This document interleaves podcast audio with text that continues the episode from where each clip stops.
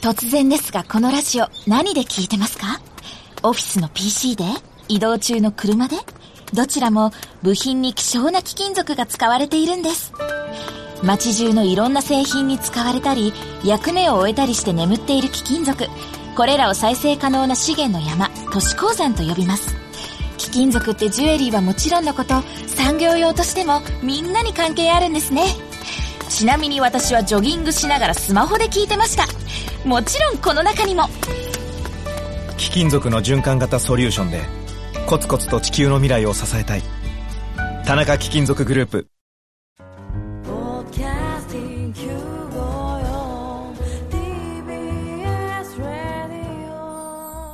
TBS ラジオポッドキャスティングをお聞きの皆さんこんにちは。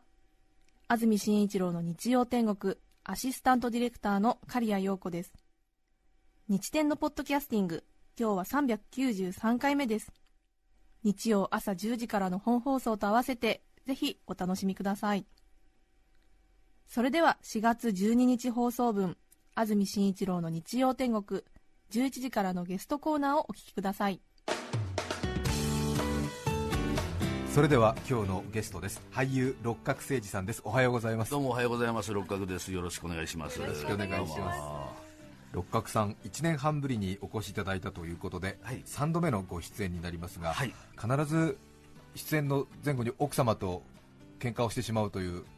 あまあ別にそういう決めてたわけじゃないんですけどね。あのそうなってしまったですね。この間前回前々回とはね。そうですよね、はいはい、前回は冷蔵庫のドーナツを六角さんが勝手に食べてそうなんですよ。あのね断って食べてくれと大事にしたドーナツを食べたんですね僕がね食べてしまったんです、えー、そこからかなりの修羅場になって、えー、ドーナツからね、まあ、最後一人でドーナツ屋に行ったみたいですけどもね彼女はね。まあ、えー、1回目にご出演の時は、はい、ボクシングの試合をテレビで見すぎていて、はいはいはい、怒られてそうですね。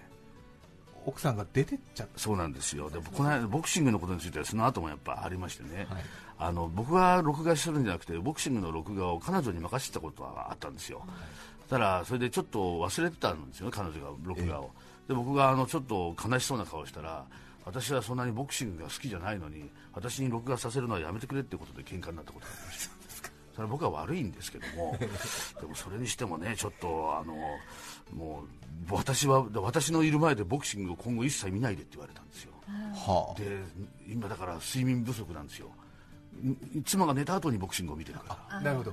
奥さんが起きてる間にボクシングのテレビ見ちゃいけないんですそうなんですよ、はあ、でもこの間少し機嫌が治ったみたいでボクシング今見てもいいよって言われた時があってでもやめましたけどね。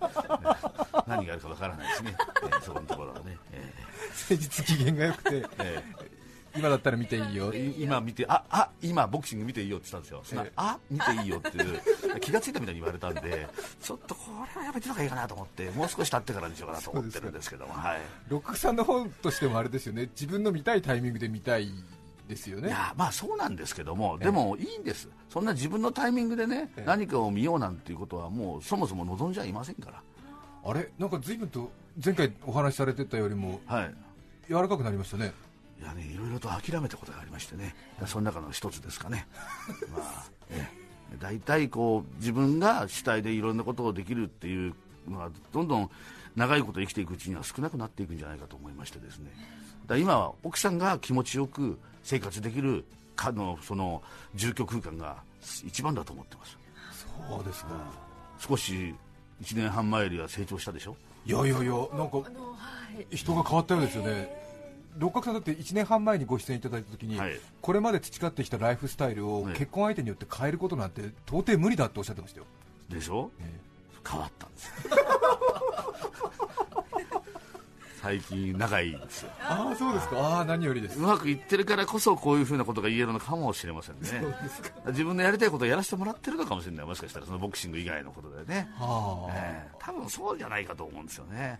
なんかいないない時も弁当を作ってくれるしねあそうです今日もねいや最近ねあの、うちの奥さん、はい、あの週末イタリア料理屋でアルバイトを始めたんですよ。えー、あではい、でイタリア料理屋に行く前にお弁当を作ってくれてるんです。だから今日もお弁当を食べてきたんですけどね、えー、そうですか、はい、じゃあ奥さんは外働き出て、はい、少しこうなんか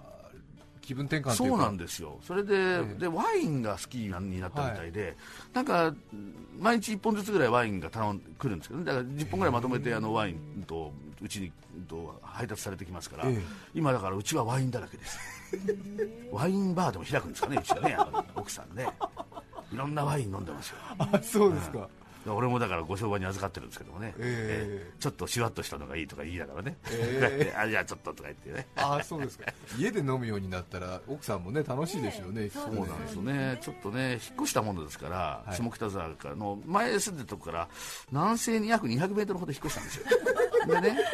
あのそれで下北沢遠くなったもんですから若干 若干遠くなった。200メートルじゃないですか。まあまあそんなもんなんですけどね。へえそれでそれからちょっと、はい、あのあんまりお店に行くことじゃなくなって うち、で飲むようになったんですね。そうですか、はい、ではこの1年半の間で随分と生活に変化があったんですね。そうですかね、えー、いやまあねだから今はだから割と平穏な時期だということでね、うん、いう形ですかね。なんかものすごく柔和なオーラが出てらっしゃいますよ。前はなんかもう本当ちょっと当たるものみなこう少しこう傷をつけるぞみたいな感じのいわゆる六角星人のどっちかというと攻撃性みたいなのがありましたよね。それはなくなってはいないと思うんですけど、ええ、日曜の朝ですからね、そうですね。まあ、割とこれからいや結構出るときは出るんですけど、もう見るもの見見るもの気に入らねえって時はね、でもまあ、あの今は違う、そうですか、そうですね、はい、さて、ドラマの相棒シリーズもシーズン13が先月終了になりましてそうですね、新しい相棒誰かなんていう話に巷はなってますけれども、はい、六角さんが相棒になるんじゃないかってそんな噂もありますがその辺はどうお答えになりますか？その噂は僕が流したんですよ。あの ちょっとねあのいやあのある時プロデューサーが制作会社のプロデューサーが僕楽屋で待ってる時にその撮影の時にお二人いらしたんですよ、はい、で実は、えー、成宮さんが今回で卒業することになりましたという話を僕あのしに来てくださったんです、はい、その時に軽くじゃ次の相棒誰なんですかねって言ったら、いやまだ決まってないですって言わ言いながらじっと僕の方を見たんですよね、えー、でえもしかしたら俺？思います思います。言ったんですよ、ええ、そしたらそのプロデューサーが小さくうなずいたんですよ、ええ、ついにこの日が来たかと、はいはい、で僕もいろいろと考えたんですけど、よく考えてみたらやっぱり鑑識の僕がね、相棒になって刑事になるっていうのもなんかどうなるのか分かんないじゃないですか、なぜそんなふうになるのか、それで鑑識する人もまずいなくなるじゃないですか、はい、で鑑識にあの杉下右京さんが来ると、捜査する人がいないじゃないですかでそ そおかしいなと思ってもしかしてそれ嘘でしょって言ったら同じように小さくうなずいたんですよ。プロデューサーが「なんで嘘じゃねえか」って言ってさ「すいません」って本当はまだ決まってないですって言われてなんだと思ったもんでそれをちょっとあのなんか他のところで言ったら、あのそういうのと噂もあるああそうですまあ、まあねこういう噂あの自分から広めるのが一番いい、ね、ちょっと悪い顔に戻りましたけど全然多分決まってないんですよね、次のいやだってそれは分かんないですよ、ね、あのまあ、全然かどうかは正直分かりません、えー、そんなはずはないと思います、僕は。だってね、あの相棒のやるとなると、えー、ほぼ8月から、えー、えーと2月ぐらいまでのスケジュールを相棒ですから、はい、ほぼ取られるんですよね、でそんなに空いてる人のスケジュール、まあ、全然知らない、何も知られてない人だったらありますけども、えーちゃんとしたお忙しい人で誰かやっぱり知ってる方だったらお仕事入ってると思うんですよ、それをちゃんとオファーとして抑えてると思うんですよね。だから決まってないことはないと思うんですけども、ただ僕らには教えてくださいすぐ言いますからね。うん、ここだけの話だけどって。すぐ誰かに言っちゃったりしたらもう。あれですよね。いくら出演者でももう決まったら絶対言ってしまいますよね言いたくなるね。ですよね、だってみんな知りたいんですもの。そうだよ。みんな知りたい知りたいと思って自分だけ知ってるなんて耐えられないよね。絶対ね。間違いなく奥さんには言うもん。そうですよね、うん、みんな奥さんだってほら、ね、週末イタリア料理で働いてるわけですからね。そこそこにはやっぱり他にいろんな人いるわけじゃないですか、えええ、いやそれは無理でしょうね。だからだから言わないんですよ。そうですねだけど本当に知ってて言ってない制作の人たちはさ、はい、我慢強いね。ねどうなっちゃってんだろうね。ね改めて六角誠治さんのプロフィールです。1962年昭和37年生まれ現在52歳。二十歳の頃高校時代の演劇部員の先輩に誘われ劇団全人会議の旗揚げに参加。後扉座と改名し現在も活動を続けています2000年から始まったドラマ「相棒の鑑識官」米沢守役をはじめその後も「電車男」など数多くのドラマ映画に出演。2011年から始まったエッセイの連載音楽活動など幅広い分野で活躍されています。もう今やエッセイストとしての活躍もいやいや週に1回なんとなくなんとかあの書いてるだけなんですよ。いやでも週刊誌で週に1回、はい、エッセイを書くっていうのは大変な作業ですよね。正直ネタがねないです、えー、まあこれはまたちょっと違うかもしれないけど週に1回小話書くような感じじゃないですか。でそうなってくるとそんなに面白いことが1週間に必ずいっぺんあるとも思えないし、はい、で昔の自分のいろいろなことを書いたとしても限界があるじゃないですか、すね、あとはもうこれからは他人のことを書くしかなくなりますね、うん、彼がどうだとかねそういうふうな形のこと。他のねお芝居とかやりながら、今週は休みますっていうのが言えないですもんね。いやそうですよね、でもね、どうなんでしょうね、でだからこれ、やめ時も分かんないし、どうしていいかなと思ってるんですよ。そうです。と本当に本職の方はいろいろなことでと文章っていうものに対する着眼点が多分違うと思うんですけど自分の場合周りに生きてる起こってることだけで何とかしないとしまあ他の方もそうなんでしょうけどまず文章力がないもんですから。いや六角さんのエッセイ読んだことのある人は皆さん驚かれますよ。面白いですよ。私今日本の週刊誌の中で面白いエッセイの一番最初私六角さんの名前あげますよ。全然売れないんですけど。すっごい知らないうちに3000円ぐらいになってるんですよ。だからあのなんでなんでしょうね。そんなにいやありがとうございます。それ勇気づけられますよ。エッセイをまとめた本が売れないんですか？売れないですよ。あのすごい少なく出してると思うんですけどそれでも売れないしなんかあのだからもう亡き者になってるんじゃないかなって最近思あここにあった。あここれですよこれですよ、えー、今あの皆さんねあのこのスタジオの中に一つ少し金を貸してくれないか、えー、あるんですけども、はい、これ売れないんですよ。そうですかはい。嬉しいなそうやって言ってくれると。いや面白いですよ。でまたあれですよね六角さんあのサイン会とかでこの本を、はい、サインを書いてファンの方に渡すときに、はい、この扉の表紙にとんでもないキャッチフレーズみたいなの書いて渡しますよね。ああまあね。人生博打とかでしょ？人生博打とか、一回どこかでこれなんかサイン入り六角政治のエッセイ本ってのを売ってて、で気になってちょっと見たんですよ、そしたら六角さんのサインと一緒になんかちょっとあのおしゃれなフレーズ書いてサインしてる時多いじゃないですか、でなんかマジックペンで書いてあって、もう見るとなんかでこれあな2冊3冊見ると全部違うこと書いてるんですけど全部ものすごい暗いことを書いてあって。切れ味のいい。切れ味の人生二番底とか、僕のあの人生二番底って曲があるぐらいですから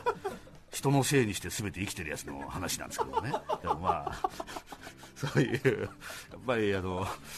ねそういう人間の話が書いてあるという感じなんですね。決して前向きなものではないんでね。売れない理由も少し分かるんですけど。さて現在52歳という六角誠治さん、はい、今日は六角誠治を作り上げた3つのトラウマというテーマでお話しいただきます。まずは一気に紹介します。六角誠治を作り上げた3つのトラウマ。その1駄菓子屋のくじ引き。その2はみ出し事件。その3猫を飼った理由。以上の3つです。さて六角さんの小さい時の話は面白いんですがまず1つ目は駄菓子屋のくじ引き。ああそうですね。これはもうだから僕はもともと子供の頃から社交心に煽られるというかギャンブル好きだったということなんですよね、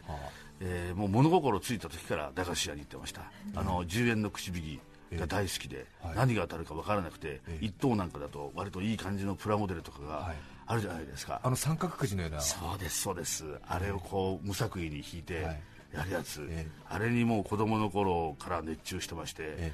本当にやりたくてもう毎日そのこと考えてましたからね。である日我慢しきれずに親の財布から2000円ほど盗んででそれで思いっきり箱ごと買ったんですよ、はあ、あのくじ引きをね、ええ、したらつまんなかったですよ。やっぱり自分でやっぱりやらなきゃ、ええ、箱ごと買って景品まで全部もらって、はい、でもうちに持って帰れないじゃないですか、え、残念ながら林に埋めましたけどね、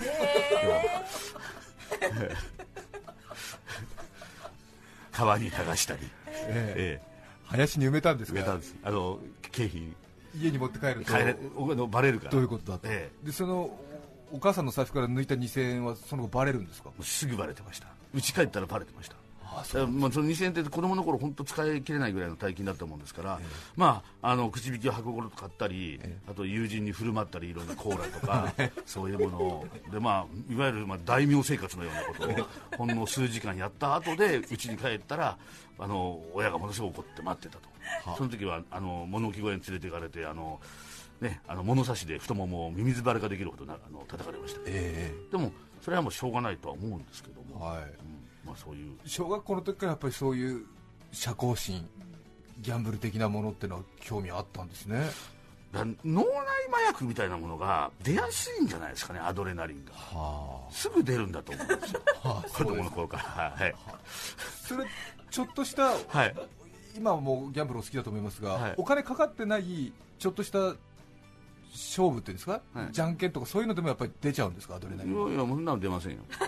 これでも僕はお金がきっと好きなんだと思うんですよ、は僕も今も大体人によく言われるんですけど、ええ。お前、黙ってる時大概金のこと考えてるだろって言われて、その通りなんですよ。ずーっと大体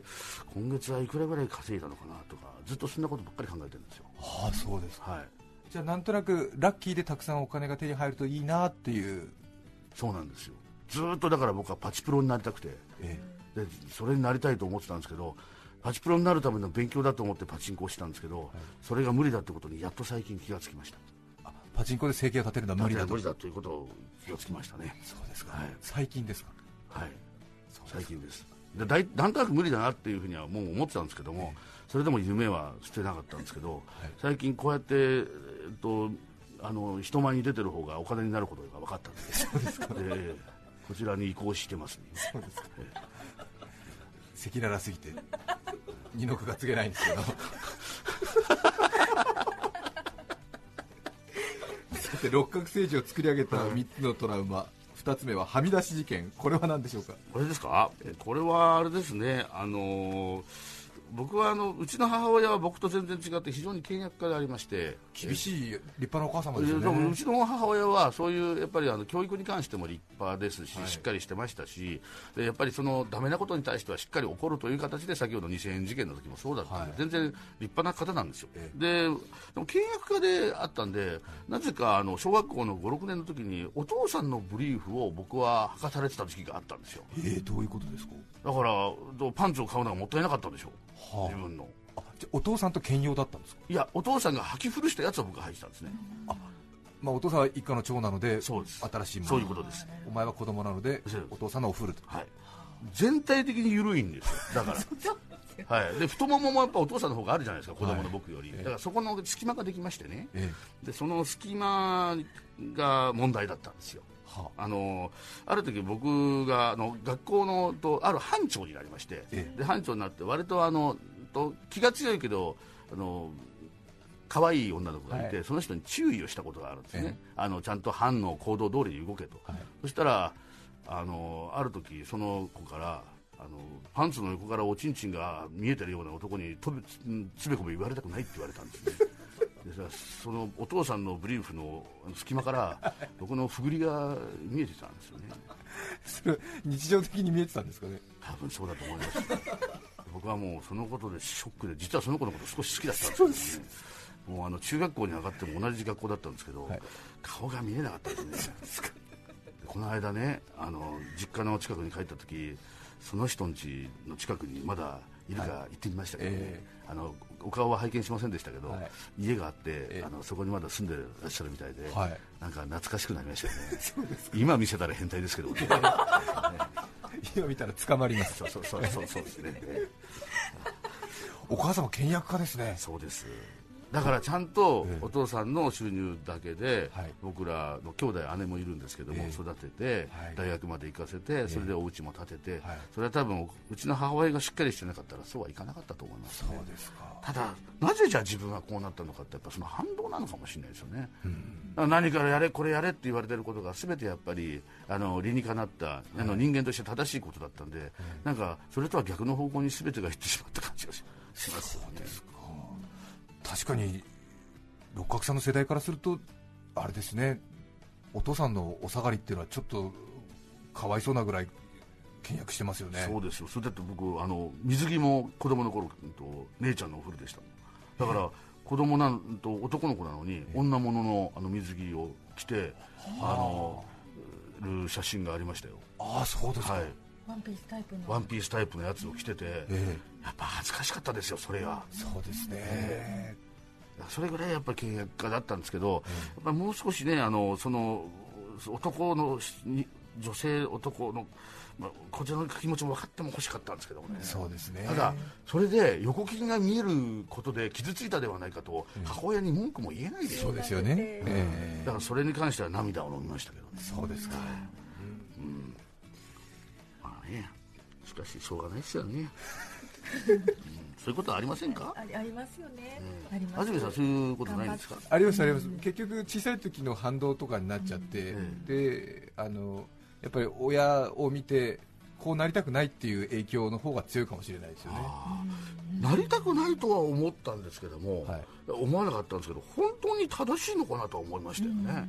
だってあの親から言われることって苦しいことばっかりなんだもん。この本を読みなさいっていう本が、なんか小学校3年の時から真実一路だったんですよ。でこれ面白くないなと思ったんですよ 読んだんだけど他のやっぱり自分で探してきた本のが面白かったですのでね、江戸川乱歩のが面白いんですよ、ええ、だから読,、ま、読んあの北里柴三郎物語とかね、はい、この人の本面白くねえなと思って読んでたもんですけどなんかだからどっか快楽の方に走りやすいタイプだったのがたまたま締め付けられてそちらの方にギュッといっちゃったのかもしれないですね。でも本当教育熱心で、はい、お姉さんが学校の先生やってらっしゃって、ねえー、六角さん自身も大変優秀で、かなり勉強が厳しくお母様に。はい、だから勉強厳しくあのされたものですから中学校の時はまでとか迷いなく、やっぱ僕勉強してたんですよ、でそうしたらうんとまあ、ある程度の進学校に高校は入学できるようになってそこで知り合ったいろんな人たちとのあの生活だとかの部活だとか今につながってるんですね、高校時代の演劇部だとか、はい、そこで会った人たちとのやっぱ、あの音楽好きになったとか、はい、そういうの。だからそこに入れてもらえたのはお母さんのおかげですからそれに関しては本当に感謝してます。そうですね。さて六角誠治さんを作り上げた3つのトラウマ最後は猫を飼った理由ね、まあ、猫を飼ってるんですけどね、はい、2年半になるんです名前はあのひろし君っていうんですけどね。ひろし君、ええ。あの雑種のなんですけども、はい、あの2匹もらったんですよ、ええ、でで1匹飼って1匹もう元気のいいのともう1匹とあげたんですけど、はい、それが今えらいセレブ猫になってるんですけどもね。セレブ猫になってるんですか、はいその1匹は今水谷豊さん家で生活してましてね、えー、すごいいいとこでねセレブ猫であのあのご夫婦に育てられてるみたいでね、でもう一人の1匹は僕のところ。ああそうですか、はいはい、それは兄弟なんですか？はい兄弟です。へえ。なんかやんちゃで、はい、あの困っちゃうんだよとかって言いながらもとてもなんか嬉しそうにしてくれてますんで、ええ、なんか僕もあのあよかったなと思ってます、そうですよね、はいでその猫を飼ったのが2年半前。今はねもう本当に仲良くやってるんですけど、はい、ただあのうちの嫁さんが餌をやったり全てのことをするので、はい、僕はただ一緒に住んでるおじさんみたいな感じで思われてるみたいですねなんで猫飼ったかと言いますとですね、はい、あの子供の頃にその納屋があったんですけどもその納屋で子供を産んだ猫がいたんですけども、はい、僕飼いたかったんですけども、えうちの母親はやっぱり厳しかったもんですから、え、あのそんな猫なんて飼えないから捨ててきなさいって言って、子猫をあの段ボールに入った子猫を森にあの捨てに行ったことがあるんです、でその時あの割と真っ暗だったんですけど捨てに行った猫の声がずっとニャーニャー聞こえてるのが、はい、僕はもう何とも言えずに悲しくて寂しくてね、で自分何やってんだろうと思って。でなんかとっても悲しい気持ちになったんですよ。で実は僕それから猫好きで横丁とかにいる猫とかいろいろとこう見てああいつあんなとこにいるなとか野良猫とか見てるのが好きなんですけども、一回じゃあ猫こうやって飼わないって言われたんだったら何かの縁だからその時のなんかこう悲しい気持ちとかをもうちょっとした償いっていうかなんかあったんでしょうね。で買おうって言って、うん、飼ってるんですけど、ね、ありますね小さい時ね。そうなんで自分は一人の人間なのにこの猫を守ってあげられないんだろうみたいなそうなんですよ、ね、だってミーミーって泣いてる猫がいて、どうにもしてやれなくてそこに置いといたら他の人が拾ってくれればいいけどそうじゃなかったらもう結果は分かってるじゃないですか、はい、なんかそれが何とも言えなかったんですよね、えー、うん、だからだ今だから猫がいる生活は僕は、うん、好きですし幸せですよね、うん、一緒にひろし君とはどんなことをして遊んでらっしゃるんですか？ひろし君は僕とは遊んでくれないんです 嫁としか遊んでくれないんですよ。ひろし君は俺がおおとか言っても何？って言って、触ろうとするとシュッと逃げますからね。大体あの僕のことはやっぱあの自分以下だと思って1番はうちの嫁。2番がひろし君。3番が僕。でもあの家庭内の順位は決まってるんですそうですか、えー、猫ってそっけなくすると結構傷つきますよね人間が。あそうなんですよ、えー、そっけなくされるのがでも僕は割と好きなんで、はい、それを楽しんでるああいやまたまたあっち来やがったとか。でこう外を見てる姿とか、はい、そういうでちちっちゃい声で「ミャミャ」とか言ってたりすると何かなと思ったら電線にカラスが止まってたりとか、はい、そういうのを見てなんかこうその後ろ姿みたいなのを見てるのは僕今幸せですかね。そうですか、ね、一番の幸せかもしれないそれが。猫の後ろ姿、はい。えー、いいですね。私も猫大好きなので。ああそうですか。猫本当露骨に無視する時ありますよね普通知らない人とかが玄関から入ってきたらちょっとやっぱりね向こうも動物ですから気になるから見ますよね、うん、でも本当に露骨にもう絶対目が合うところに来てるのにもう全く合わせないようにスーッと無視するときありますよね。それ知らない方のですか？知らない私だったりとかなんかその飼い主であってもなんかはあみたいな。僕のところの猫なんかわざわざ階段で降りてきてギャーッと降りてきて、嫁さんじゃなかったとしたらなんだおめえかよって言われて分かれよそれぐらいっていうさ。そこまでおめえ分かんねえのかよってぐらいさ「ミャミャニャーガラガラ俺だよ」って言ったら「チッ」って感じですぐ階段登って上行きますからね。ものすごいなんかもう落胆してますよ。それは露骨ですね。露骨も露骨でも本当にまあね。ただ餌をあげる人とかねやっぱりそういう人が一番ですからね。はい、ね。僕はそれでいいと思ってるんですよね、はい